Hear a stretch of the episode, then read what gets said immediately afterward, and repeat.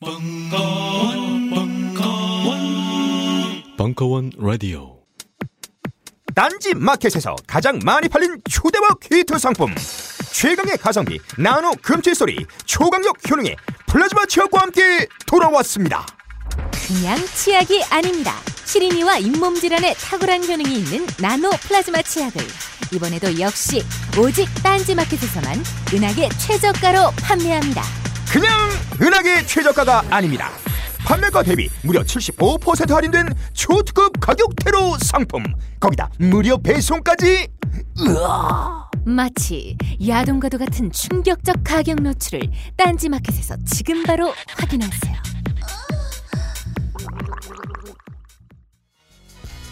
다이어트, 피부 미용, 변비 해소, 두피 관리. 이 밖에도 많은 효능이 있지만 짧은 광고에서 탄산수의 모든 효능을 일일이 다 열거하기는 어렵습니다. 결국 탄산수 제조기의 품질과 가격입니다. 주식회사 사이들은 한국식약청에 정식 인증된 탄산수 제조기 소다 스파클 정품을 오직 딴지 마켓에서만 충격적 최저가로 판매합니다. 강력한 성능, 압도적 최저가의 소다 스파클이 딴지스를 후원합니다.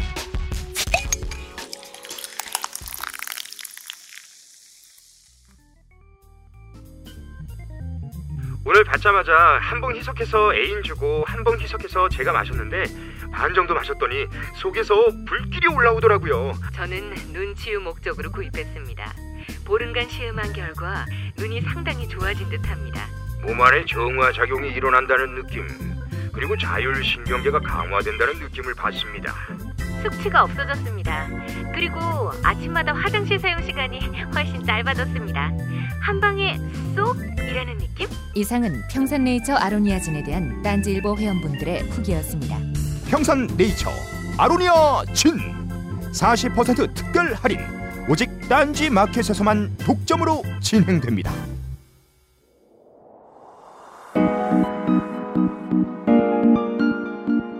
무려 철학 박사 강신주의 타성담 10회 특집 AS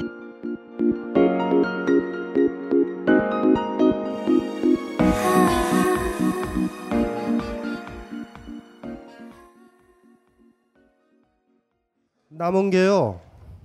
남은 상담이 다섯 개요.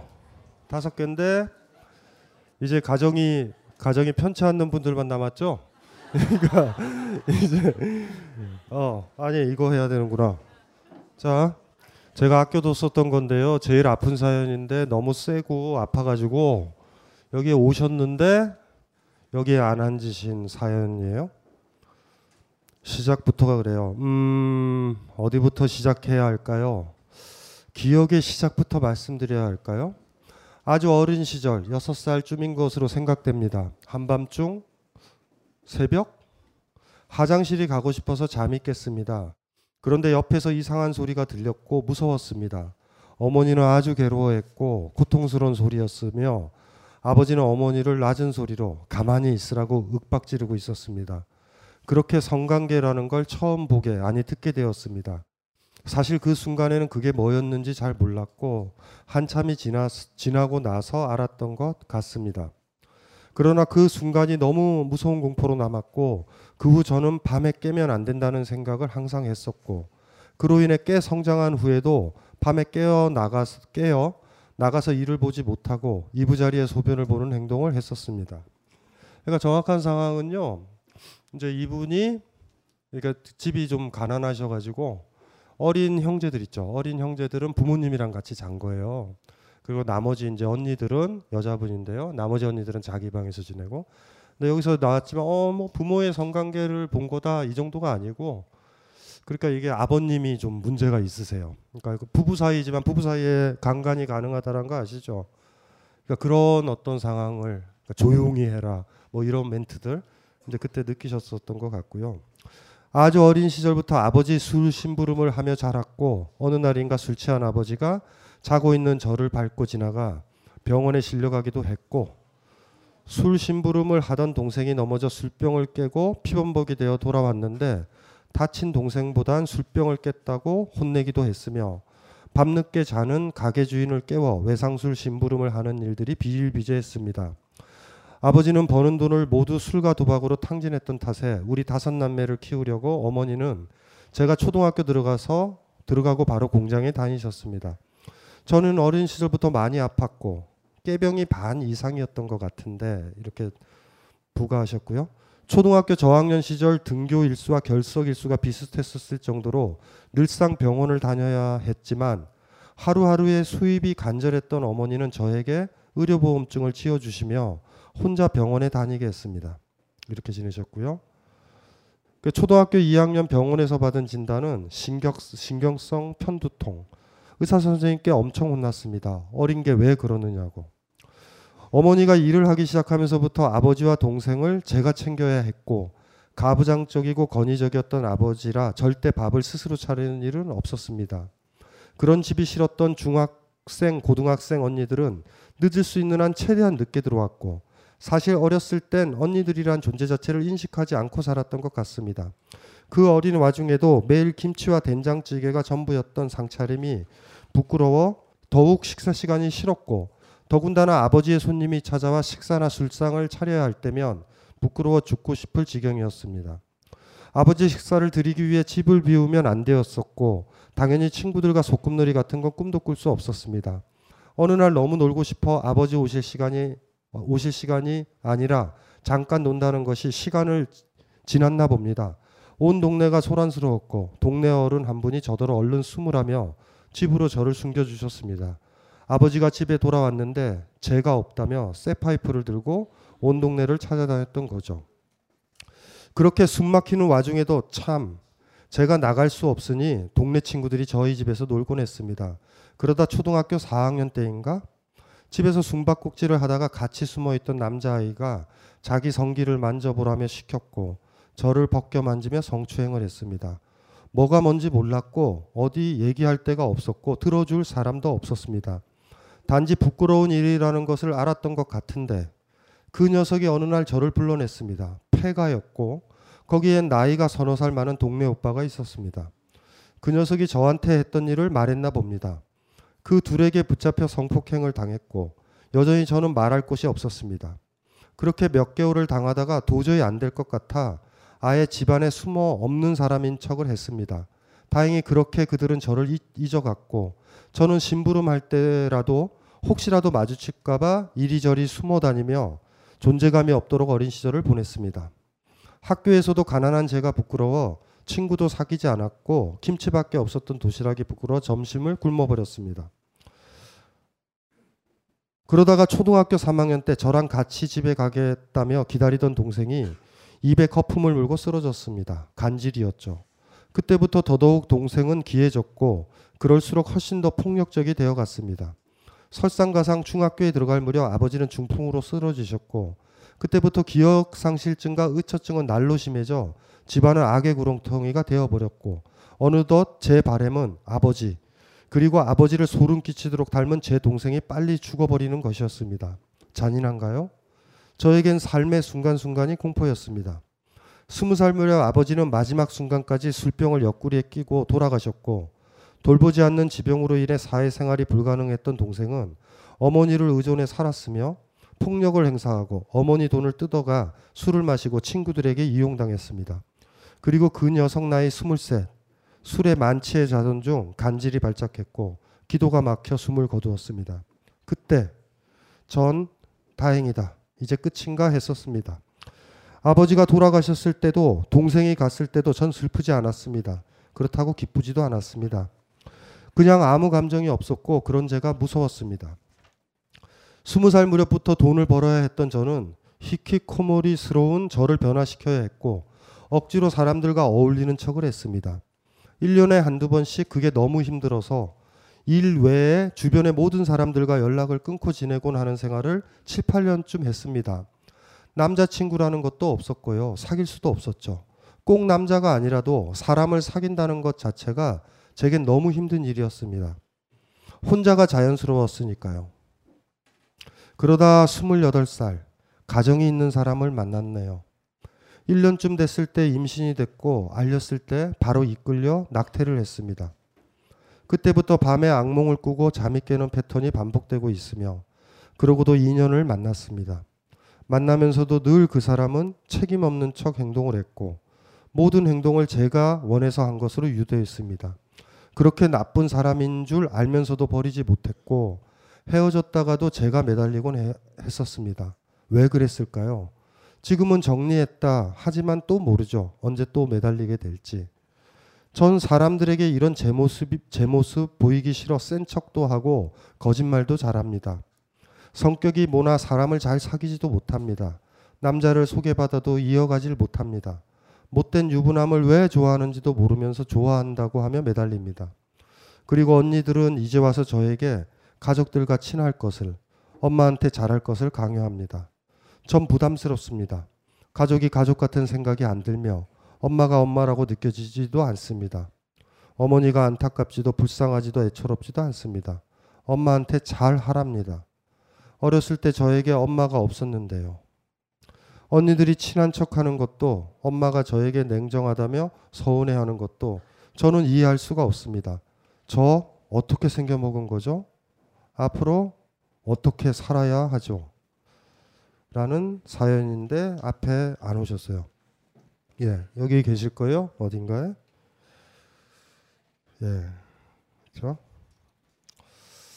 그 참 이게 되게 복잡한 거예요. 이게 그 가족이라는 거요. 가족은 굉장히 폭력적인 조직이거든요. 그러니까 그 좋으면 굉장히 좋아 보이죠. 그런데 일단은 가족이라는 한 속성이 드러난 거죠. 그러니까 이제 뭐냐면 어 뭐 이 정도 강하죠. 이, 여러분들이 이, 런 상태로 지금 나이가 들어서 계셨다면 어떠셨을 것 같아요. 굉장히 힘든 거죠. 그러니까 예, 힘든 상태인데 그뭐 그거부터 거꾸로서부터 하나씩 좀 얘기를 할까요? 왜 유부남을 좋아하냐면 그 아버지의 결여라는 것들을 굉장히 강하실 거예요. 그리고 또 하나가 이렇게 불행하셨을 때 갖는 가장 큰 슬픔은 뭔지 아세요? 조금만 잘해도 좋아해요. 그 사람을 금방. 그러니까 사실은 부모들이 해줘야 될 역할이 뭐냐면 애를 행복하게 해줘야 돼요. 그래야 그거보다 더 행복한 사람을 만나 사랑에 빠져요. 근데 너무나 힘들면요. 너무나 힘들게 지내온 사람은요. 이만큼만 잘해도 상대적으로 좋잖아요. 그래서 예를 들면은 제가 비유 많이 들었죠. 마를린 문도가 결혼 너무 많이 하잖아요. 그 집이 개판이었거든요. 그러니까 조금만 잘해주면 돼요. 아이스크림 하나만 사줘도 나를 사랑하는 남자예요. 이렇게 시작하니 시작하니 그게 되겠어요? 그러니까 사실은 너무 불행한 유년 시절을 보냈던 사람은 행복의 이 자, 잣대라고 그러는 게 굉장히 낮아요, 사실은. 이걸 높이는 게 필요한데 이 높이는 과정은 별게 없죠, 사실. 누군가한테 사랑을 더럽게 많이 받아야 돼요, 사실. 그러니까 이게 공식 같은 건데요. 우리는 사람으로부터 상처를 받고 또 구원을 받기도 해요. 근데 어떤 경우에는요. 어떤 경우에는 그런 얘기를 드릴게요. 제 사, 제가 우리 우리 삶을 긍정적으로 좀 강하게 생각하면 미래 힘든 것도 좀 가라앉는다 그랬죠. 근데 그거 그것도 안 되는 경우가 있어요. 막 이, 이렇게 되면 이런 식까지도 이렇게 이런 기억이 도배가 되어 있다면 무슨 소린지 아시겠죠? 이건 사실은 뭐 어떻게 하지를 못하잖아요. 그러니까 이분 같은 경우는 진짜 구원이 필요하죠. 외부에서 무언가가 필요하다라는 느낌.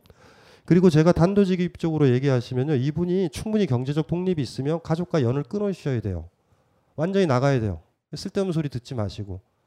나중에 충분히 행복의 척도가 높아졌을 때 그때 찾으세요. 가족들을. 가족은요. 저주예요. 사실은. 고아원에 다니셨던 게 더 나을 수도 있어요. 사실은. 무슨 소리인지 아시겠죠? 그러니까 이분이 듣고 계시다면 가족과 끊으세요. 물론 그런 거는 있으실 거예요. 뭐 여러 가지 뭐 복잡한 열이고 뭐뭐 그런 것들이 있으시겠지만 일차적으로는 가족과의 관계를 끊어서 예. 타인과 있었을 때 고통이 많았던 사람들은요. 일차적으로는 타인과의 관계를 단절시키는 게 필요해요. 그 타인과 고통을 줬던 타인과 계속 있으면 다른 타인을 만났을 때 조금만 잘해줘도 사실 나한테 잘해주는 사람이 아닌데 잘해줘 보인단 말이에요. 그런데 이럴 경우에는 혼자 있는 게 낫죠. 전쟁터에서 제일 좋은 게 싸우는 하는 것보다 어디 가서 혼자 이렇게 또 숨어 있는 게 좋잖아요. 안 싸우고. 그런 것처럼 최악의 경우인데 부모랑 가족과의 모든 관계를 끊으셔야 돼요. 이분은. 끊고서 1, 2년을 더 시간을 보내고 그 사이에는 다른 사람을 많이 만나지 마세요. 혼자 시간을 좀, 좀 많이 보내고요. 그리고 여러분보다 본인보다 절대적으로 약한 존재를 좀 키워 보셨으면 좋겠어요. 고양이를 키우든 고양이는 안 된다. 고양이는 핥혀요. 개가 좋다 개. 작은 거예요. 물고기 같은 걸 키우세요.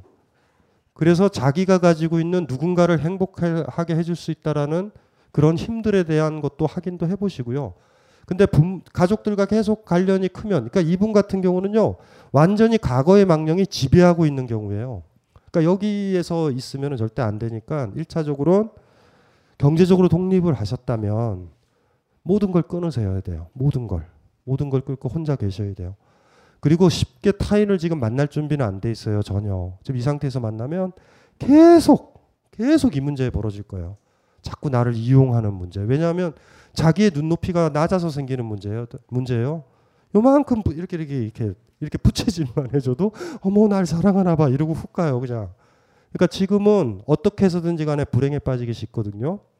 어, 이럴 때 방법은 지금 단절하는 것밖에 없어요. 그러니까 우리는 행복한 거죠. 유년 시절에 어두웠던 거 생각하시죠? 유년 시절 행복하지 않으셨죠? 그런 생각이 드시죠? 그 드실 거예요, 다.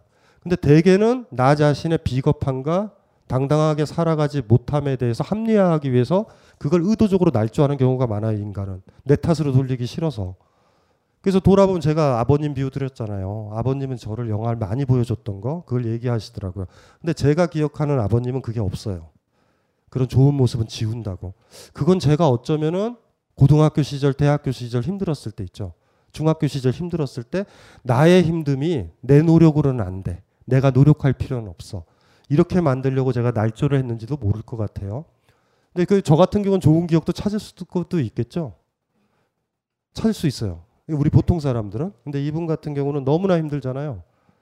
그러니까 사실은 어떤 한 사람이 아버지가 돌아가셨으면 좋겠다. 그렇죠? 이웃 사람이 죽어도 사실 슬픈데 같이 익숙한 사람은 근데 그 익숙이 공포였기 때문에 그래요. 공포에 익숙해져서 그 공포를 줬었던 대상이 사라졌을 때 편안함을 느끼는 거. 그러니까 타인한테 따뜻함을 못 받은 경우거든요. 이러면 웬만한 사람을 만나도 지금 유부남 만나신다 그랬는데 이분한테도 상처를 받죠. 그 따뜻하게 해줬던 그 조그만 것 때문에 근데 그걸로는 행복해지지는 않거든요. 일차적으로 가족과 아주 단호하게 단절하셔야 돼요. 단호하게. 어디 간다라고 얘기도 하지 마시고요. 이 세상에서 제일 치사한 인간이 나 당산동 어디서 살아 이러고 쪽지 남기고 나가는 인간들이 있거든요. 치사하게. 그런 거 없는 거예요. 그냥 쿨하게 없어지는 거예요. 쿨하게. 연락도 할 필요도 없어요. 그렇게 나가서 경제적으로 독립됐다면 아니죠? 그렇게 됐을 것 같아요. 가족들 만나지 마세요. 어, 지금 도움 안 돼요. 전혀. 그래서 자기가 충분히 건강해졌을 때 여기 남은 가족들이 충분히 약해졌을 때 뭐 도와주시든지 말든지 그건 그때 알아서 하시고 스스로 일어나셔야 되거든요. 방법은 기억과의 단절이에요. 너무나 기억이 안 좋으셔가지고요. 멋만 보더라도 과거 기억이 떠오르는 상태거든요. 그러니까 어, 그렇게 하셨으면 좋겠어요. 그렇게 하셨으면 좋겠고. 그러니까 이런 이제 상담들이 이렇게 오고, 오고 저한테 자료가 오고 그러면요. 아우, 진짜 힘들어요. 이게 근데 그 항상 제 지론은 뭐 상담할 때 지론이죠, 뭐. 제가 힘들면 돼요. 그러니까 누구 상담해 줬을 때나 얘기할 때 아시죠? 여러분들이요. 그 사람 친구 얘기를 듣고 충분히 아파하면요. 그 친구는 가볍게 가요. 참 묘하다. 근데 내가 그 친구 고민 듣고 똑같아. 다음 일정 또 처리하고 이 정도 되면 그 아이는 아무 도움도 안 된 거야. 사람 관계가 참 묘하죠. 그래서 이분한테 얘기할 수 있는 건 여기 들었던 분도 그렇지만 들었던 분들도 이거 아픈 얘기죠. 막 기분 더럽죠 들으니까 이걸 나눠 가지신 거예요 다. 우리가 제대로 나눠 가졌다면 이 상담 하셨던 이분은 편해지실 거예요. 그거예요 그냥 방법은. 그래서 뭐 1차적으로 방법은요. 저는 어떻게 생겨 먹은 거죠? 앞으로 어떻게 살아야죠? 어떻게라는 거에 방점을 찍는다면 가족과 단절하세요. 장단점이 있다라는 생각하지 마세요. 사람 관계는 좋으냐 맞냐지 장단점이 있다라는 거는요. 단점에도 불구하고 장점을 날조해 가지고요. 거기에 붙어 있으려고 그럴 때 장단점이 있어요. 장단점 없어요. 예. 장단점 없어요. 우린 비겁하기 때문에 좋거나 말거나죠. 근데 좋지 않은 것을 발견했는데 못 떠나면 거기에 장점을 만들어요, 우리는요. 까먹지 마셔야 돼요. 세계는 다 장단점이 있다. 개소리라니까요. 자기 스스로 포기할 때만 써요. 무슨 말인지 이해되시죠? 어떤 사람은 좋거나 말거나요. 대신 그 만났던 사람의 장점도 있고 단점도 있다. 포인트는 단점이에요. 근데 그 단점을 계속 응시하면 그 사람과 헤어져야 되죠. 헤어지는 게 무섭잖아. 그러니까 장점을 하나 찾아야 돼요. 좋거나 말거나예요. 좋은 거에서 장점 찾지 않아요. 절대. 단점 안 찾아요. 기억나시죠? 기억나시죠? 여러분 경험에서. 좋은 사람 만났어요. 좋죠? 그 사람의 방귀 끼는 것도 좋잖아요. 그게 좋은 관계예요. 그런데 만약에 장단점을 찾는다 그러면 단점을 보고 있는데 그 사람을 못 떠나고 그 관계를 청산을 못 하니까 장점을 날조한다고요. 대개가 우리가. 그래서 그렇게 쿨한 척 하지 마세요. 세계는 다 장단점이 있다. 그런 거 없어요. 좋거나 말거나요. 많은 건데 내가 좋지 않다고 생각하는 건데 못 벗어나면 장점을 만들면 장단점이 있는 거예요. 그때부터. 머릿속에 항상 넣어놓으셔야 돼요. 그렇게 나이브하게 생각하지 마세요. 세계에는 장단점이 있지. 진짜 그랬어요? 그 남자 좋았을 때, 그 여자 좋았을 때 진짜 그랬냐고요? 그 작가 좋았을 때 진짜 그랬냐고요? 장단점이 다 보였는데도 좋아한 적 있어요? 교과서나 가능하다. 교과서, 교과서. 어쩔 수 없이 봐야 되니까. 예? 하루키를 좋아하면 좋아하는 거 아니에요. 근데 하루키로 시험을 보고 회사에 취업을 해야 돼요. 그럼 장점을 찾아. 그렇게 되는 거예요, 방법은. 그러니까 좋거나 말거나 하거든요. 그래서 이분이 마지막 고비는 그거죠. 그래도 엄마는 그래 뭐 했고 뭘 찾으실 거예요. 언니는 뭐 했고라고. 그거 끊으셔야 돼요. 그래서 머릿속에 항상 넣어 놓자고요. 어떤 관계에 빠져 회사에 회사가 장단점이 있다라고 그럴 때 있죠. 에? 이 회사는 단점도 있고 장점도 있어. 이럴 때는 그 회사 나가기가 무서운 거예요. 나쁘면 나가면 되잖아. 근데 이게 힘들 때 장점을 날조하죠.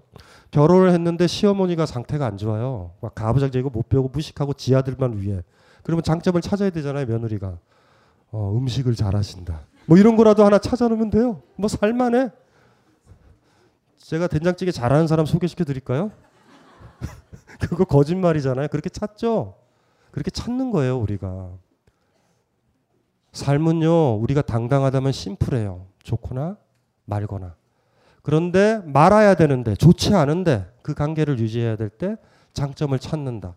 시간이 한참 지나면 어떤 사람이든 어떤 관계이든 장단점이 있다. 이렇게 얘기한다고. 어떤 한국 사회나 어떤 특정한 사회에 장단점이 있죠. 그쵸? 그럼 보수적으로 우린 변해요. 그때부터. 조금씩 조금씩. 조심하셔야 돼요. 어떤 관계에 있어서도. 그러니까 그 순서가 뭔지 아시겠죠? 좋거나 말거나였다가 말거나의 상태에서 근데도 여기 벗어나면 어떻게? 이러면 장점을 날조하고 한참 지나면 세계는 장단점이 다 있다 이렇게 얘기하고 한참 지나면 장점만 보여요. 그때, 는 제가 구호를 못 드려요. 뭐 어떻게 해요 제가 무슨 얘기를 해 좋다는데 이제 그런 것들 고민하시고요. 그런 그런 문제가 제기가 될 거예요.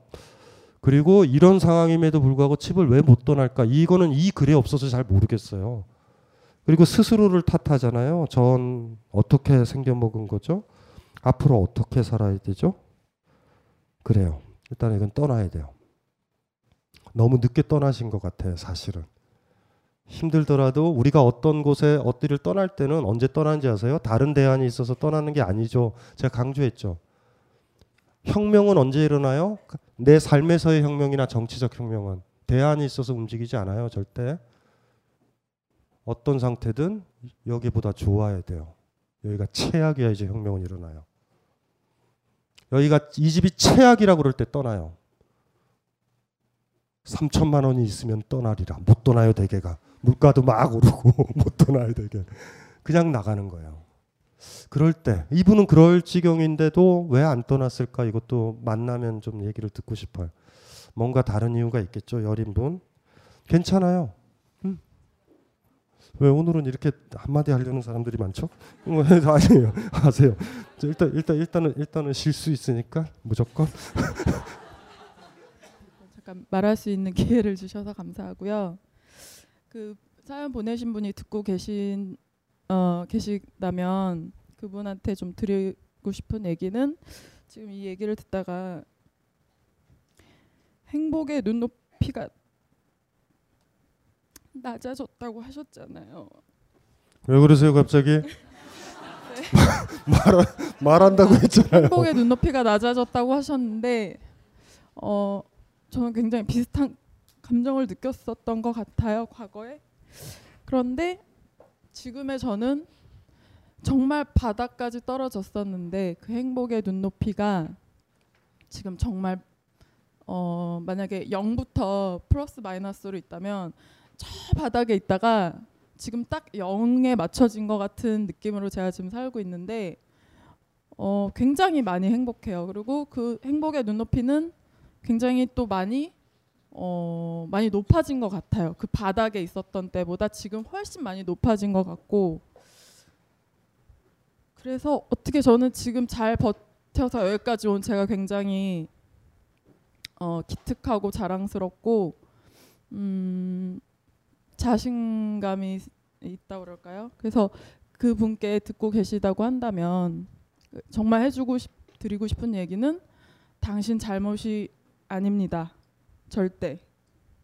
당신이 잘못한 건 없고요. 음, 그리고 지금까지 이렇게 버티고 살아 뭐 이렇게 뭐 버, 던져버릴 수도 있잖아요. 나를 정말 막 포기해버리고 나를 파괴시킬 수도 있었지만 그 시간들을 어떻게 이렇게 잘 견디셔서 여기까지 오신 것도 굉장히 대단하신 거라고 말씀을 드리고 싶고 어, 분명히 나는 더 놀라운 사람이고 내 나에겐 훨씬 더 많은 아직까지 피어나지 못한 가능성들이 있기 때문에 그걸 꼭 믿으시고 음, 그렇게 아까 선생님이 말씀해 주셨던 대로 뭐 혼자도 지내보고 그렇게 하다 보면 저는 분명히 그 밝은 시간들이 분명히 있을 거라고 어, 그분께 말씀을 전해드리고 싶네요. 네, 이상입니다. 네. 본인이 울컥해가지고 왜 그래요? 그게 그럴 필요 없어요. 예. 원래 사는 건 힘든 거예요. 다 힘든 거 있죠. 근데 여러분들은 좀 둔해 가지고 힘든 건지 몰라. 그러니까 누가 꼬맹이 때 이렇게 사촌 오빠가 내 몸을 만져도 오빠 뭐예요? 뭐 이러고 그쵸 둔한 게 좋은 것 같아요 돌멩이처럼. 예. 근데 아까도 얘기했지만은 그래도 살아야 될 이유가 있는 거는 항상 저한테 물어보죠. 왜 사세요 라고. 저 이렇게 얘기를 하거든요. 내일 무슨 일이 일어날지 몰라서. 근데 그 내일 일어나는 무슨 일이 일어날지 모르는 그거는요. 불행일 수도 있고요. 모르니까. 행복일 수도 있기 때문에 그래요. 그래서 우리가 사는 거거든요. 사실. 그래서 언제 우리가 죽어야 되냐면 내일이 너무 뻔할 때. 예를 들면 제가 침대에만 누워 있어요. 아파서 나이가 들어서 뻔하죠. 그 다음도 그 다음도 숨 끊어질 때까지. 그땐 전 자살해야 돼요. 살 이유가 없잖아요. 재미도 없고 삶도 아니죠. 우리가 살아가는 이유는 그거예요. 내일 어떤 노후를 볼지 모른다면 충분히 살 수 있어요. 그런 그런 것처럼 이분도 그 얘기를 들으면 돼요.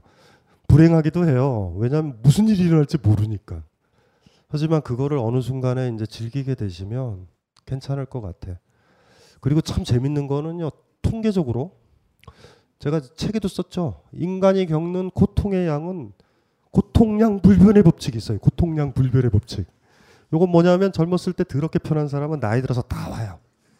그리고 젊어서 더럽게 힘든 사람은 그만큼 나중에 안 와. 지금까지 행복했던 분들 있죠? 이젠 시작인 거예요. 제가 다 넣을 건데. 그래서 너무나 유년 시절을 잘 보냈던 제 친구들 있죠. 막뭐 공부도 잘했고 뭐 의사도 됐고 이런 애들은요. 지금 요새 시작한다. 어 시작해 슬슬. 그러니까 인간은요 겪을 거 다 겪고 죽어요. 그, 그거 진짜 믿으세요. 고통량 불변의 법칙. 희망적인가요? 희망적이죠. 여러분들이 희망적이죠. 아니요. 큰 게 아직도 남았을지 몰라요. 하지만 모르죠. 내일 게 내일 내일 그게 고통으로 다가올지 뭔지 모를 때 그러면 되는 거예요. 그러면 살 이유가 있어요. 마지막은 여행이 매력적인 게 그런 거죠. 내일 가야 될 곳이 어떤 곳일지 모를 때 여행이 매력이잖아요, 그렇죠? 아니 제 연봉 잘못된 거 아니에요? 물가 상승률만큼은 올려준다더니 요새 물가가 얼마나 올랐는데 제 월급은 요만큼밖에 안 오르는 거냐고요? 어머 일광 씨 몰랐어요? 물가 상승률과 장바구니 물가는 다르다는 거. 일광 씨는 정말 경제 문외한이군요. 그게 저도 화가 난다고요. 나처럼 경제 경차도 모르는 사람이 많은데 왜 뉴스에서는 다들 알고 있다는 듯이 어려운 말만 쓰냐고요. 안 되겠어요. 저도 이제부터 경제 공부할 겁니다. 근데 대체 어떻게 시작해야 하죠? 지루함과 어려움의 대명사 경제. 하지만 돈을 벌고 살아가려면 반드시 알아야 하는 경제. 이런 사람들을 위한 경제 공부 입문서는 따로 있습니다. 톡톡 튀는 경제 해설로 국민 경제 교사가 된 곽혜선 소장이 초보자에게 꼭 필요한 지식만 골라서 최신 경제 이슈와 함께 제대로 알려드립니다. 단언컨대 경제 공부는 가장 완벽한 스펙입니다. 저는 경제 공부가 처음인데요. 도서출판 한빛비즈. 이건 커밍아웃 하러 이분 이분은 이제 그 고등학교 동성애인데요. 아 동성애 오버하지 마지 마세요. 어떤 인간이 나한테 기쁨을 주는데 돌아보니 나랑 성별이 같은 게 동성애예요. 그러니까 오바들을 하지 마세요 좀. 개랑 사랑에 빠지는 사람도 많잖아요.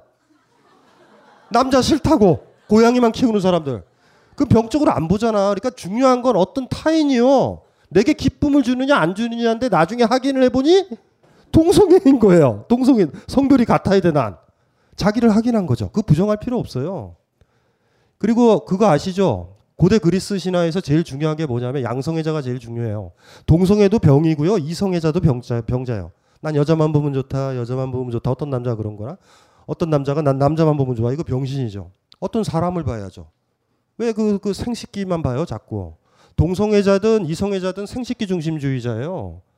어떤 한 사람을 사랑하면 되잖아요. 무슨 말인지 아시겠죠? 그러니까 누군가가 나한테 기쁨을 줘요. 누군가를 만났는데 내 거를 주고 싶어요, 기꺼이. 그런 사람을 만났는데 걔가 성이 나와 다를 수도 있고 같을 수도 있고 개일 수도 있어요.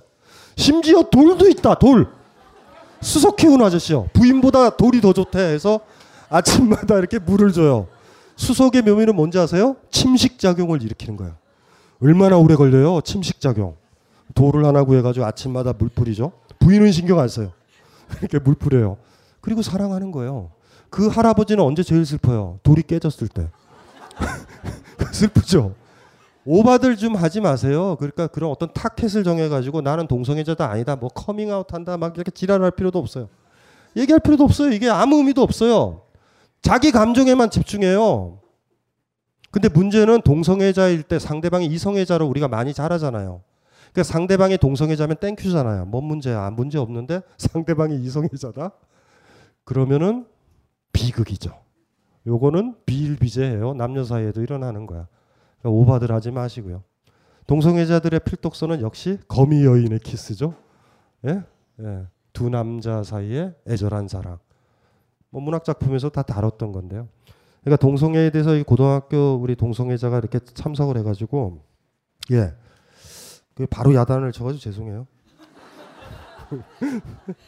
한마디 말해서 쫀 거죠. 이렇게 뭐 결혼 뭐뭐 뭐 이런 거. 예. 저는 서울에서 꽤나 좋은 고등학교에 다니고 있는 고2 남학생입니다. 너니? 너는 아니니? 예. 강신주 선생님의 다상담이 팟캐스트에 올라올 때마다 몇 번이고 돌려서 듣곤 합니다. 그러면서 강신주 선생님의 말처럼 행동해 보려고 노력하고 있습니다. 문제는 두렵다는 겁니다. 무엇이 두려운지 모르겠습니다. 결과가 다른 사람이 내 자신이 어쩌면 모두다. 가끔은 이런 생각도 듭니다. 내가 두려워하면 안 되는 건지. 이제 고등학교 2학년인데 남의 시선을 두려워하면 안 되나? 남 신경 좀 쓰고 결과를 두려워하는 게 그렇게 나쁜 일인가? 조금도 두려워해서는 안 되나? 안 되나요, 박사님? 두려워하세요. 뭐 이 정도 이 정도의 절박함이면 두려워해도 돼요. 뭐 돼요, 돼. 대신 두려워하면 제대로 못 살아요. 이건 뭐 100%거든요. 무서운 것은 그것뿐만이 아닙니다. 저는 사랑이 두렵습니다. 다시 한번 말하지만 저는 남자입니다. 하지만 저는 남자를 좋아합니다. 예전에는 받아들이지 못했던 저의 일면이지만 요즘은 차츰차츰 받아들이고 있습니다. 하지만 선생님, 저는 여전히 두렵습니다. 내가 진심으로 누군가를 사랑해 본 적은 있는가? 어쩌면 일시적인 성욕은 아닌가? 제 나름대로 누군가를 좋아해 본 적은 있습니다. 하지만 그도 저를 똑같이 생각한다는 확신이 선 적은 없어요. 그가 알아차리고 떠날까 두렵습니다. 더 심각하죠. 이게 남자의 경우에는 그 뒤에 사정은 그거죠. 뭐 그쵸. 그 편한 친구처럼 그 사람은 대하는데 나는 애정을 가지고 있는 동성애의 묘미는 역시 거기에 있죠. 어, 제가 봤었을 때 합법적이잖아요. 굉장히 보면 친구인 것처럼 보이지만 애정은 간직할 수 있는 묘한 관계라고나 할까? 그래서 문학 작품들의 소재로 많이 쓰이죠. 아주 멋있죠. 재밌지 않아요? 겉으로는 합법적인데 안으로는 은밀해요. 요거처럼 문학적인 소재가 어디 있어요? 이 비극은 감내해야 돼요. 뭐 그렇다고 해서 여자친구 사귄다고 그래서 뭐 걔가 훅훅 넘어와요. 똑같은 거지. 똑같은 거예요. 내가 내가 할 수 있는 거는 저 그 사람을 좋아하는 거예요. 내 마음이에요. 근데 그 사람 마음을 어떠하지 내가 통제를 못 해요. 이게 가, 이게 어른이거든요. 통제를 못 하죠. 통제를 못 하는데 내가 좋아했는데 그 사람이 나를 좋아하면 그래서 행복한 거예요. 환장하는 거죠. 이런 기적이 어디 있어요? 내가 저를 좋아하는데 저도 나를 좋아한다. 무슨 말인지 아시죠? 그래서 행복한 거예요. 반면 거꾸로 얘기해 봅시다. 제가 손가락만 툭 내밀면 그 여자분이 저와 사랑에 빠져요. 툭 지루하다. 재미도 없고 감동도 없다. 툭 툭 툭 툭 다 다 사랑해요. 뭐가 재밌어요, 그게? 타인이 있다라는 세계는 너무 소중한 세계예요. 내 뜻대로 안 되는 세계가 있다라는 것. 그리고 이건 동성애뿐만 아니라 이성애자들도 겪는 거거든요. 그냥 겪어내시면 될 거고 또 하나가 고등학생이라고 그랬죠. 그리고 서울에서 꽤나 좋은 고등학교라면 가학 고등학교로 예상되고 그건 심지어 기숙사라는 것이 예상이 되고 아직은 동성애자라고 스스로 확신을 내리지 말자. 예, 대충 걸리는 게 남자다 보니 그럴 수도 있다라는 걸 조심스럽게는 얘기를 드려요, 제가. 나중에 몰라요. 가장 건강한 사람은 양성애자예요. 무슨 말인지 알죠? 중요한 건 그 사람을 좋아하는 거예요. 여자를 좋아하는 게 아니고 여자 성기가 있는 여자를 좋아하는 게 아니고 남자 성기가 있는 남자를 좋아하는 게 아니라 그 사람을 좋아하는 거예요. 근데 그 사람을 사랑했고 봤더니 남자일 수도 있고 여자일 수도 있어. 까먹지 마셔야 돼요. 핵심은 사실 거기에 있으니까. 그리고 우리가 여러분들이 동성애자를 볼 때 이상하게 생각하지 마세요. 절대. 개인과 개인의 관계예요, 그건. 사랑은, 인간의 사랑은. 그쵸? 동물한테 동성애가 없죠? 별로. 그건 인간이 가진, 있나요? 있대요. 뭐 상관없어요. 중요한 건 한 개인이, 한 개인이, 한 고립, 고립된 개인이, 외로운 개인이 기적과 같은 일을 만난 거예요. 어떤 사람을 만났는데 행복한 어떤 경험을. 그럴 때 그 대상이 누구냐라는 건 나중 문제예요. 동성애자들을 접근했었을 때 동성애자를 만나면 뭐, 뭐예요? 남자분 있죠. 무섭지 않아요? 어떤 남자가 동성애자면? 아니 무섭냐고 무서. 네. 무서워요. 그러니까 이분도 착각하는 거죠. 남자의 성기를 가지면 쟤는 덤벼들 것 같다. 안 그래요. 동성애자도 자존심이 있어요. 성기 자위를 하는 게 아니에요. 동성애는 그렇게 시작하는 게 아니에요. 만약에 내가 남자고 남자만 보면 성욕이 생긴다라고 하면 매춘부 차지하는 그 남자랑 무슨 차이가 있어요? 한 사람이에요. 그러니까 그게 중요한 거예요. 뭐 남자면 다 좋다. 여자면 다 좋다. 이런 문제는 아니에요. 그리고 만약에 남자면 다 좋다, 여자면 다 좋다, 동성애든 이성애든 그런 맥락이라고 그러면 그 사람은 죽을 때까지 자유행위만 하다가 죽는 거예요. 우리 인간의 사랑이 위대해지거나 여러분이 반드시 겪어야 될 거는 그 사람이니까 좋아하는 거고 그 사람이니까 좋아할 때 사회적으로 통용된 이성애자였으면 좋은데 동성애자인 거지. 그거의 문제인 거예요. 그러면 사회랑 싸워야지 어떻게? 개일 수도 있다 그러고 고양이일 수도 있다 그랬잖아요. 그리고 아, 사람이 아니어도 된다. 노을. 노을 좋아요. 노을 보면 막 흥분되고 좋아. 그런데요. 뭔 상관이야. 나 아닌 것이면 돼요. 나 아닌 것이면 돼요. 그걸 사랑이라고 부르는 거예요. 그러니 예술을 사랑할 수도 있는 거예요. 예술을. 슈베르트를 좋아할 수도 있는 거예요. 죽었어도. 나는 하루끼만 읽으면 돼요. 살 이유가 있어요. 이럴 수도 있어요. 어느 게 사랑 아닌 게 있어요. 그러니 너무 천박하게 동물 짝짓기를 연상하지 맙시다. 종족 보존 이런 거 생각하지 말자고요. 인간은 그런 수준은 아니거든요. 앞으로 동성애자를 만날 때 무서워하지 말아요. 그 사람은 본인이 그 사람 스타일이 아니에요. 오버하더라죠. 그 동성애자한테도 이렇게 사랑한다면 나한테 프로포즈 할수 있어요. 본인한테. 그러면 저는 아유 저는 이성애자예요. 그냥 그러면 돼요. 그럼 그거 가지고 괴롭히지 않는다고. 철학자의 위대한 덕목이 뭔지 아세요? 제가 커밍아웃 받은 사람이 많이 있어요. 처음엔 충격이었어요. 어느 저기 대학교 때 강의했었을 때. 그러니까 동료 선생님들은 막 축하를 해주더라고요. 박수를 쳐주고. 그래서 이들이 왜 박수 쳤냐면 인문학자로 성공한 거래요. 의지할 만한 사람이 됐다라는 거. 근데 얼마 전에 저기 서울시청에서 올해 초에 서울시청에서 시민 인문학 강좌를 한다고 그래서 강의를 했는데요. 한 남자아이가 앞에서 굉장히 앉아서 막 열심히 들어요. 제가 그 아이가 기특해가지고 막 질문도 하고 그랬죠. 근데 이 아이가 착각을 한 거야. 그, 아, 그 남자아이가 동성애자거든요. 근데 제가 이렇게 질문하니까 제 애정 표시인 줄 안 거예요. 그래서 나중에 강의 끝날 때쯤 쪼르륵 쫓아오더니 선생님 아시잖아요. 뭐 그래요. 그래서 그래서 제가 제가 제가 그렇게 얘기했죠. 야 불행히도 나는 난 남자가 싫어. 미안하다. 어 저는 남자를 남자라는 성을 선생님이 좋아할 줄 알았대요. 미안하다 미안하다 오해하게 해서 미안하다 얘야. 그래서 제가 못해줘요. 왜냐하면 제가 연기를 할 수는 없잖아요. 네, 그런 거죠. 어쩌면 그럴지도 모르죠. 그 남자가 제 스타일이 아닐 수도 있어요. 그거 모르는 거예요. 저는 그거 약속 못 드려요. 제가 제가 이혼을 한 이유는 제가 동성애자였기 때문일 수도 몰라요. 그 그래서 몰라요. 오바들 하지 말자고요. 근데 지금은 여자가 좀 좋아요 더 남자보다. 나 얘 싫어요. 너도 나 싫지. 어, 그래요. 우리는 우리는 서로 통하는 게 있어요. 예. 우리 서로 싫어해요. 예. 동성애 씨 오바들 하지 마세요. 그 최소한 저랑 만났던 사람들은 제가 강조해서 알 거예요. 무슨 그 진부한 소리들 해요. 우리가 무슨 무슨 닭 새끼예요, 돼지 새끼예요. 왜 성기를 맞춰요? 성기가 없으면 우리의 사랑은 끝나나요? 우린 그런 거 아니잖아요. 여기 있는 이 친구를 규정을 할 때 이 친구가 좋아했던 것, 이 친구의 성적인 취향도 포함되죠. 음악도 포함되죠. 커피의 종류도 포함되죠. 그 많은 것들의 총체가 이 친구예요. 우리가 이 친구를 사랑하고 좋아한다 하면 그것들 중에 대부분을 우리가 사랑한다라는 거예요. 근데 그 중에 하나가 붕괴됐다고 헤어질 정도라고 그러면 문제가 심각한 거죠. 그러니까 제가 얘기했잖아요. 잘못된 남녀 관계는 자유행위와 같을 수도 있어요. 나는 그 여자가 가진 성기를 나는 저 남자가 가진 성기를 원했을 뿐이에요. 또 잘못된 관계는 하나만 집중하죠. 무슨 말인지 알죠? 일본인이니까 사랑하지 못한다. 전라도 사람이니까 경상도 사람은 사랑하지 못한다. 이것도 똑같은 거 아니에요?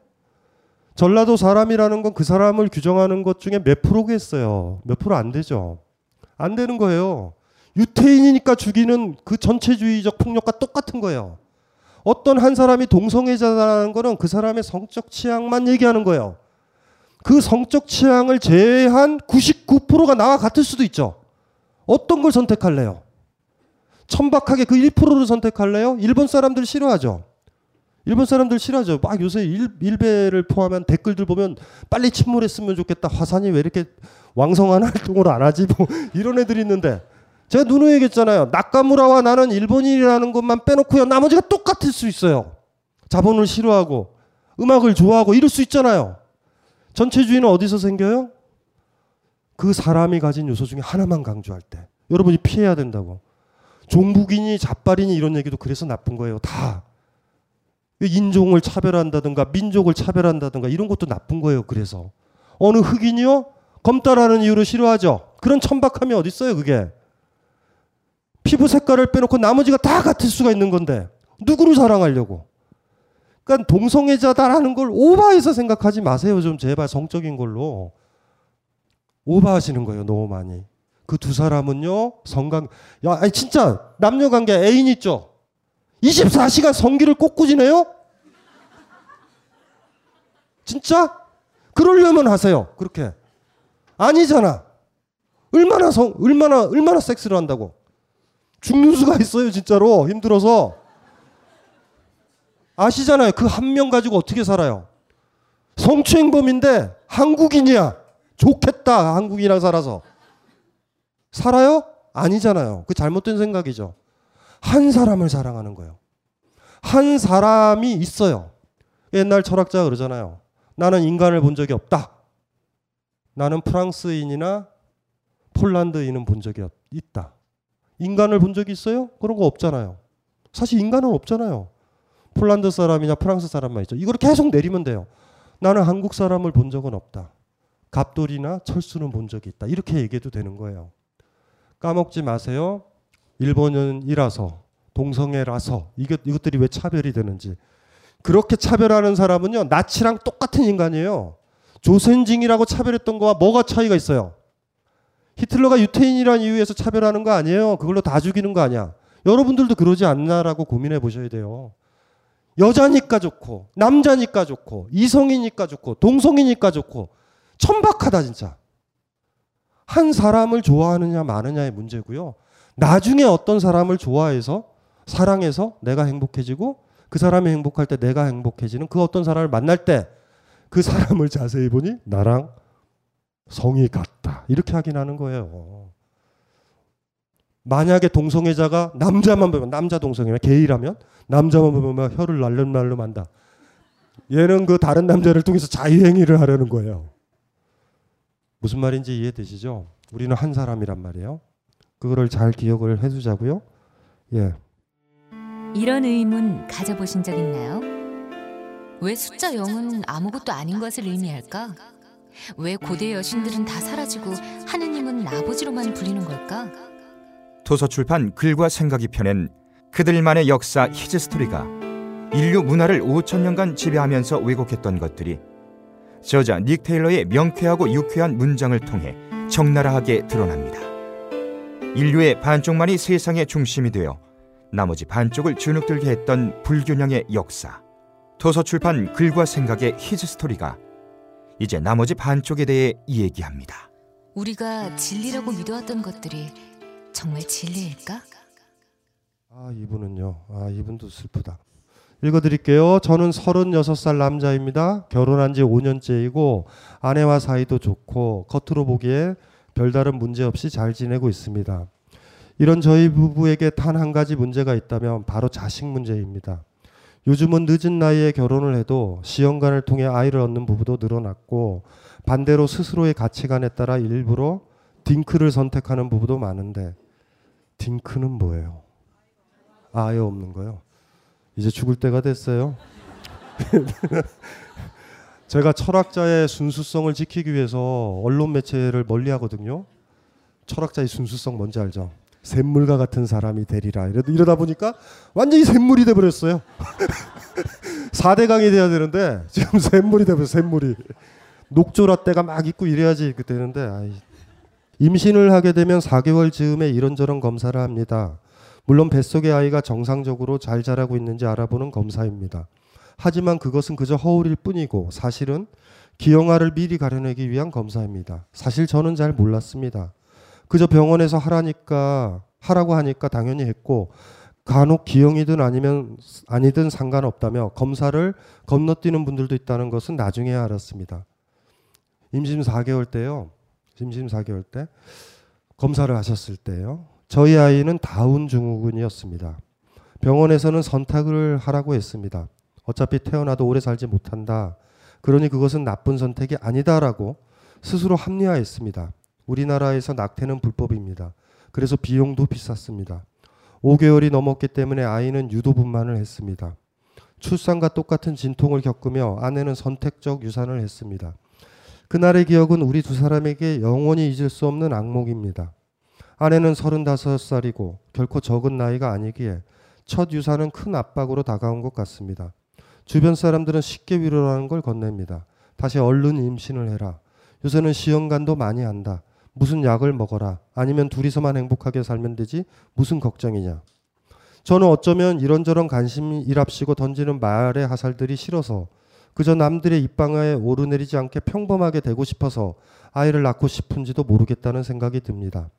단순하게 낳고 싶다 아니다의 문제를 넘어서 과연 부모로서 어떤 마음가짐을 가져야 하는지 또이 이 세상에 한 사람을 보태는 일을 어떻게 생각하고 받아들여야 할지 모르겠다고 아내는 말합니다. 물론 지금부터 우리가 간절히 원한다고 해도 자식을 가지는 문제는 결코 마음대로 되지 않으니 영원히 임신을 하지 못할 수도 있습니다. 어쩌면 신이 결정하면 그것에 따를 뿐 다른 방도가 없는 이 문제에서 섣불리 머리 싸매고 고민하는 것이 우스운 일일 수도 있습니다. 하지만 아내는 자신이 뱃속의 아이를 죽였다고 생각합니다. 그래서 묻습니다. 도대체 부모와 자식이란 관계는 무엇인가? 우리가 사랑을 해서 잉태가 된 우리의 아이지만 이 아이는 또 하나의 개체이고 한 명의 사람인데 우리가 부모라고 해서 과연 그 사람을 죽일 권리를 가지고 있는 것일까? 박사님은 대답해 주실 수 있을까요? 예, 이런 질문이세요. 힘든 일을 겪었다. 이게 언제죠? 올해? 작년? 작년에요? 예. 우리가 어, 살인이 정당화될 때가 있는데요. 그 감당을 해야 돼요. 살인을 했으니까. 사랑하면 사랑하는 사람을 죽이면 안 되나요? 아니에요, 아니에요, 아니에요, 아니에요. 그렇지 않아요. 사랑하니까 죽여야 될 때도 있어요. 이게 이렇게 되물어 봐야 되죠. 그런 경우에 있어선 우리 두 명의 부부, 엄마 아빠를 위해서 아이를 죽였는지, 아이를 위해서 아이를 죽였는지는 결정을 하셔야 돼요. 만약에 아이가 나와서 힘들게 지냈던 모든 것들의 고통들, 모든 것들의 비용들, 모든 것들의 힘든들이 너무 싫어서 포기했을 수도 있어요. 어쩌면 그것도 생각 안 했는지도 몰라요. 제가 얘기를 했잖아요. 사랑을 하면 살린다? 거짓말이에요. 그런 경우 없어요. 그렇게 나이브하면 인생은 참 편하겠다. 제가 저, 저기 몇 번 얘기했잖아요. 전쟁을 겪었어요. 사랑하던 전우가 있어요. 전우가 총을 맞아서 피를 흘려. 같이 후퇴는 못해요. 놔두면 피 흘리고 죽고 아니면 적병한테 붙잡혀 죽어요. 그래서 그 친구가 여러분한테 요구를 해요. 야! 나 죽이고 가라고. 어떻게 하실래요, 여러분들은? 아, 근데 이게 심각한 거예요. 죽였다라는 모든 무게감을 내가 가지고 가야 돼요. 어쩔 수 없이. 하지만 죽여야 되죠. 그러니 착각하지 말아요. 사랑을 하면 살린다? 거짓말이에요. 거짓말이에요. 그렇게 나이브하지 않아요. 그렇게 교인들처럼 생명은 죽일 수 없다. 이런 개소리 하지 마세요. 너무나 아파하는 어떤 사람이 있고요. 그 사람이 절망이거나 그럴 때 내가 아끼는 사람이면 저는 기꺼이 감옥 가더라도 그 사람을 죽여야 된다고 봐요. 사랑은 정해진 게 없어요. 그러니까 이런 문제들을 두 분이서 고민을 했었는지 안 했었는지는 잘 모르겠어요. 돌아보면 막 복합적일 수도 있어요. 아이의 불행한 삶인데 아이의 불행한 삶이 최종적으로는 이 엄마 아빠의 불행한 삶으로 연결될 수 있을 것 같은 두려움도 있었을 수도 있어요. 그거에 굉장히 정직하셔야 돼요. 왜냐하면 만약에 그랬다라 그러면 아이를 낳을 자격이 아직 없는데 아이를 가졌던 거예요. 좋은 아이만 원했던 거예요, 막말로. 이렇게 될 수 있잖아요. 그러니까 두 분이서 더 응시를 하셔야 돼요. 왜냐하면 우리 많은 상담 보셨죠. 부모의 미성숙이 우리를 얼마나 파괴시키는지 알, 알았죠. 추스리지도 못하는 건데 우리를 낳아서 우리를 고통에 빠뜨렸던 게 대부분의 부모잖아요, 사실. 유년 시절의 모든 상처가 어디서 나요? 순간적으로 사랑하지만 사랑을 감당 못하는 미숙함에서 다 나온단 말이에요. 거기서 뼈저리게 배우면 우리가 어떻게 해야 되는지 아시겠죠? 사랑이 만만하지 않다라는 거죠. 두 분이 일단은 고민할 건 그거예요. 그때 그 당시에 고민의 문제가 뭐였을까? 그부터 한번 응시를 해보시고요. 하시면 돼요. 그리고 두 분이 그냥 하시는 거예요. 죄책감은요? 죄책감을 가져야죠, 당연히. 무조건 갖는 거예요, 그건. 대신 그 순간이 다시 와도 그리 할 거라면 괜찮아요. 죄책감을 어떻게 안 가져요? 편해요? 편해요? 아, 전우가 나 죽이 나 죽여달라 그래서 죽이고 왔어. 이러고 살아, 살지 못해요. 평생 가지고 가야 되는 거예요. 그렇게 쿨하게 정리가 안 되거든요. 그러니까 그 전후의 비율을 한번 머릿속에 생각을 해보시면 되죠. 아버지, 어머니 태어나지 않은 4개월 된 아이가 있었어요. 한 아이가 그런 지경에 있는 거예요, 지금. 부상을 심하게 입은 아이가 있었어. 이 상황이에요, 지금. 무슨 말인지 아시겠죠? 죄책감 가져야죠. 하지만 다른 것들이 더 있었는지 없었는지. 아이 사랑하셨죠? 어머니는.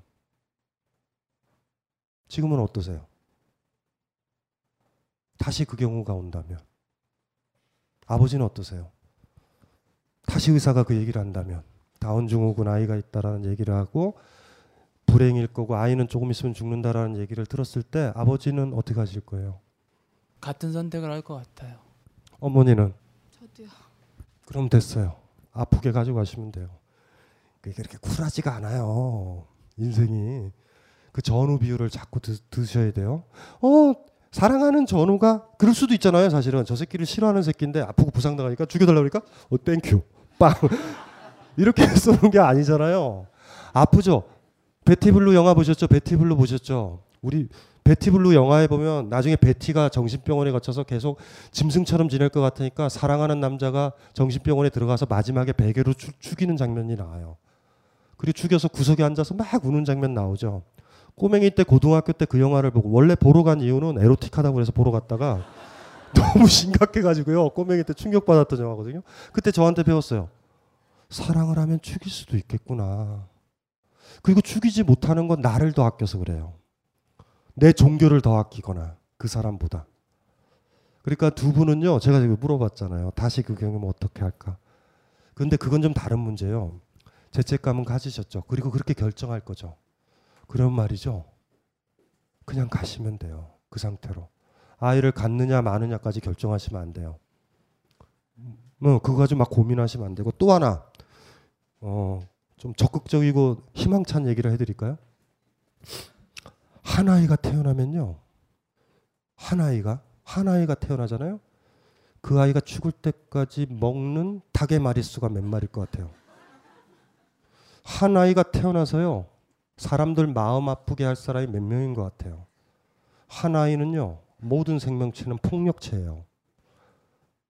그래서 부모가 아이를 낳을 때 아이한테 하는 거는요, 최소한의 폭력을 행사하도록 키워야 돼요. 무슨 말인지 알죠? 행복이 아니에요. 한 아이가 태어날 때 우리는 엄청난 부담을 지고 있어요. 그 아이가 나중에 원자폭탄 버튼을 누를 새끼가 될 수도 있고 나치가 될 수도 있고 성추행범이 되는 거예요. 무슨 말인지 알죠? 그러니까 아이들은 다 지뢰야. 그러니까 부모의 역할은요. 지뢰의 폭발력을 완화시키는 것만 있어요. 그러니까 웬만하면 안 낳는 거예요. 그래서 위대한 스님들이 결혼을 안 하잖아요. 무슨 말인지 이해되시죠? 자, 아이 낳는 게 그런 거란 말이에요. 사랑이 뭘까요? 누군가한테 최소한의 폭력을 행사하는 사람이에요. 함부로 안 대하는. 그러니까 나중에 아이는 그런 존재인 거예요. 한 아이가 태어나죠. 그 아이는 폭탄일 거고요. 그 아이의 폭탄은 직접적으로 어떻게 제일 먼저 누구한테 터지냐면요. 부모한테 터져요. 부모 괴롭히기 시작해요. 울고 불고 나 폭력을 행사해. 그 가정이에요. 교육은 그래서 시키는 거예요. 그게 가치가 있나? 그건 여러분들이 고민을 해보셔야 돼요. 아이는 그런 존재예요. 나실래요? 한 사람이 죽을 때요 행복한 거예요. 이제 더 이상 그 사람을 통해서 탁이 안 없어지고요. 물이 오염이 안 되고요. 누군가 아플 일이 없는 거예요. 그래서 이거를 위대했던 사람들은 다 알아요. 그래서 위대했던 사람들, 제대로 산 사람들은요, 죽음에 대해서 연연하지 않아요. 이제 죽으니 내 가족들 힘들게 안 할 거다라는 생각을 해요. 태어난 거를 축복하진 않아요. 위대했던 사람은. 그냥 이렇게 보면서 그러죠. 치근하게. 에휴, 이 아이 어떻게 살아갈고.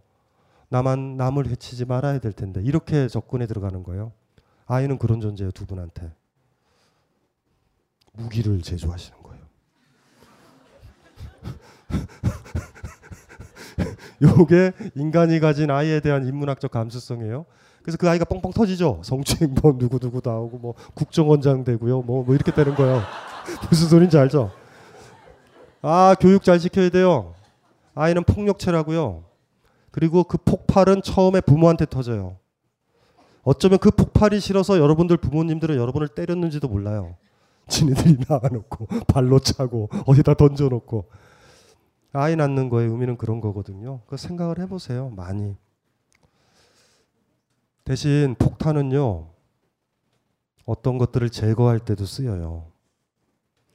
잘 교육시키면 훌륭한 우리 한민족의 위대한 지도자로 거듭날 수도 있는 거고요. 다시 물어볼게요. 그 상황이 되면 어머니는 아이를, 아이를 똑같은 결정을 하실 거죠. 아버지도요. 근데 아이, 아이를 몇 개월 만에 죽게 한 그거는요 두 분이 가져가면 돼요 그냥. 아이 사랑하신 거네 뭐. 무슨 말인지 알죠? 그거랑 앞으로 새로 태어날 아이는 다른 아이예요? 다른 문제예요 그건 전혀. 세 명의 아이가 있잖아요. 한 명의 아이가 죽을 때 다시 한 명을 낳아서 세 명으로 만들면 만족스럽지 않죠. 아이는 다 다른 아이니까. 그러니까 앞에 작년에 있었던 일을 머릿속에 두시면 안 돼요. 전혀. 도움이 안 되죠, 전혀. 아이 못 낳게 만들었죠, 제가. 그쵸? 도움이 되셨어요? 두 분이서 그건 스스로 굉장히 직면하셔야 돼요. 음. 아이를 사랑했었는지, 끝까지. 사랑한 아이를 목졸른 건지. 그, 그건 두 분만이 아실 거예요. 그거에 대해서 많이 얘기를 해보시고 그리고 그 아이를 계기로 두 분이 더 가까워지실 테니까 고통은 묘한 작용을 해요. 어떤 연대, 유대 더 가깝고 서로 많이 얘기하시고요. 괜찮아요. 아이 낳는 거 두려워하지 마세요. 예. 아이를 낳으려고요. 사랑은 하지 마세요. 두 분이 사랑해서 사랑하다가 부산물로 아이가 태어났으면 좋겠어요. 무슨 말인지 알죠? 참 아이러니하다. 아이를 낳으려고 그렇게 성생활 해도 아이는 안 태어나고요. 아이 낳을 생각은 없는데 아이가 들이서 들어서기도 하고 이러죠. 그참 묘해요. 그러니까 두 분이서 더 많이 아끼셔가지고 그 사이에 부산물처럼 아이가 태어나는 방향으로 하고요. 그리고 정 그럴 수도 있을 것 같아요.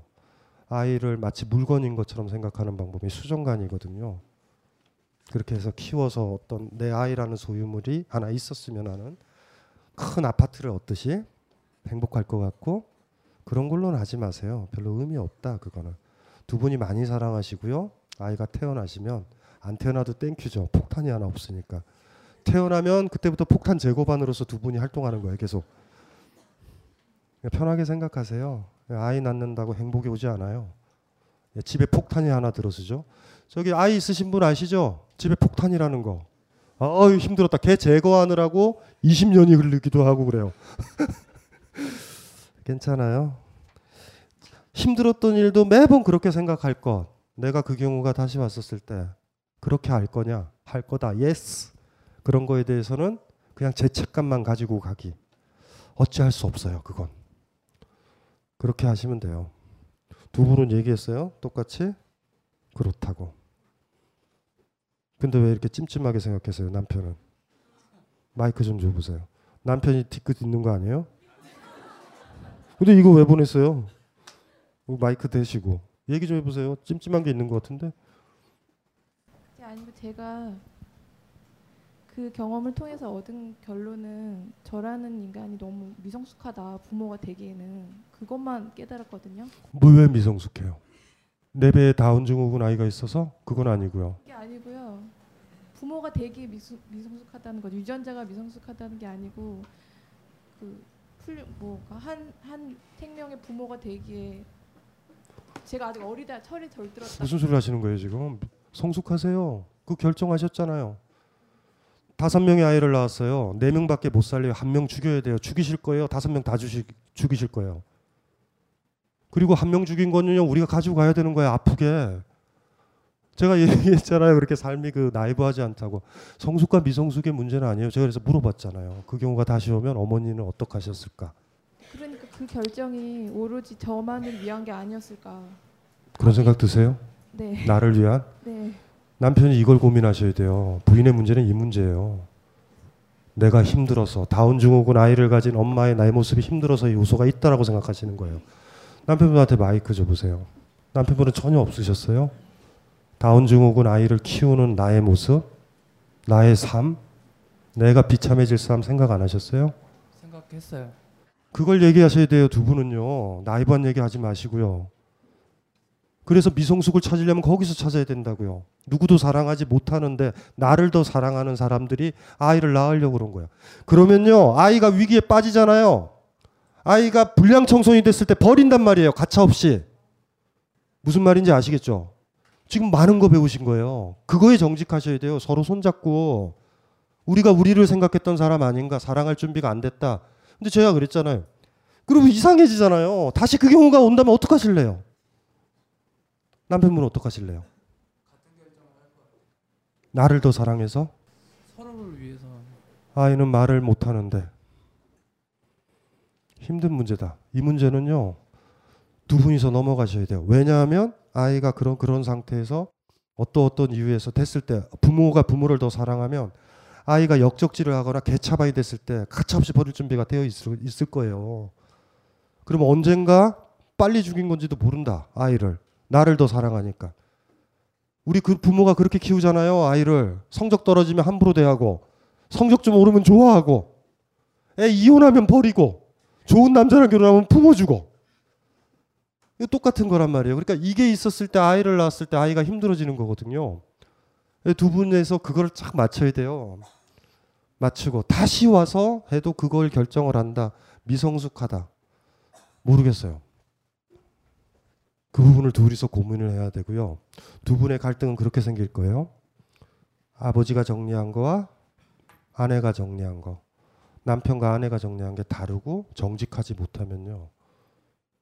얘기해 보셨어요? 아주 정직하게 까놓고 나는 그때 이런 사람이었기 때문에 결정했다. 남편도 아내도 이 부분에 있어서 두 분이 굉장히 정직해야 돼요.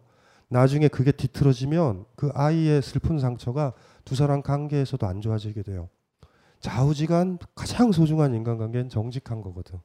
정직한 모습을 상대방이 받아들이냐 마느냐 그, 그 문제만 남잖아요. 두 분은 서로에 대해서 제가 봤을 때 많이 정직하지 않은 것 같아. 그래서 요 아이의 계기가요 두 분의 관계를 나쁘게 할 수도 있고 그 관계 때문에 두 번째 아이 낳는 거 주저할 수도 있어요.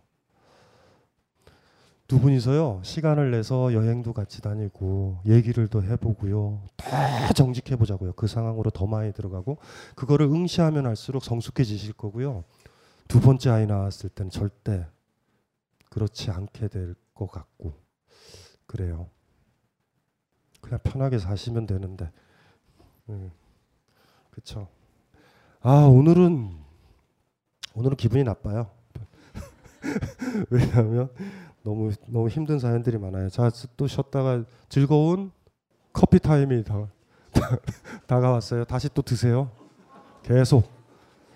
우리가 한 타임만 쉬고 한 번만 딱 진행하면 오늘 상담은 다 마무리될 것 같아요. 벙커원,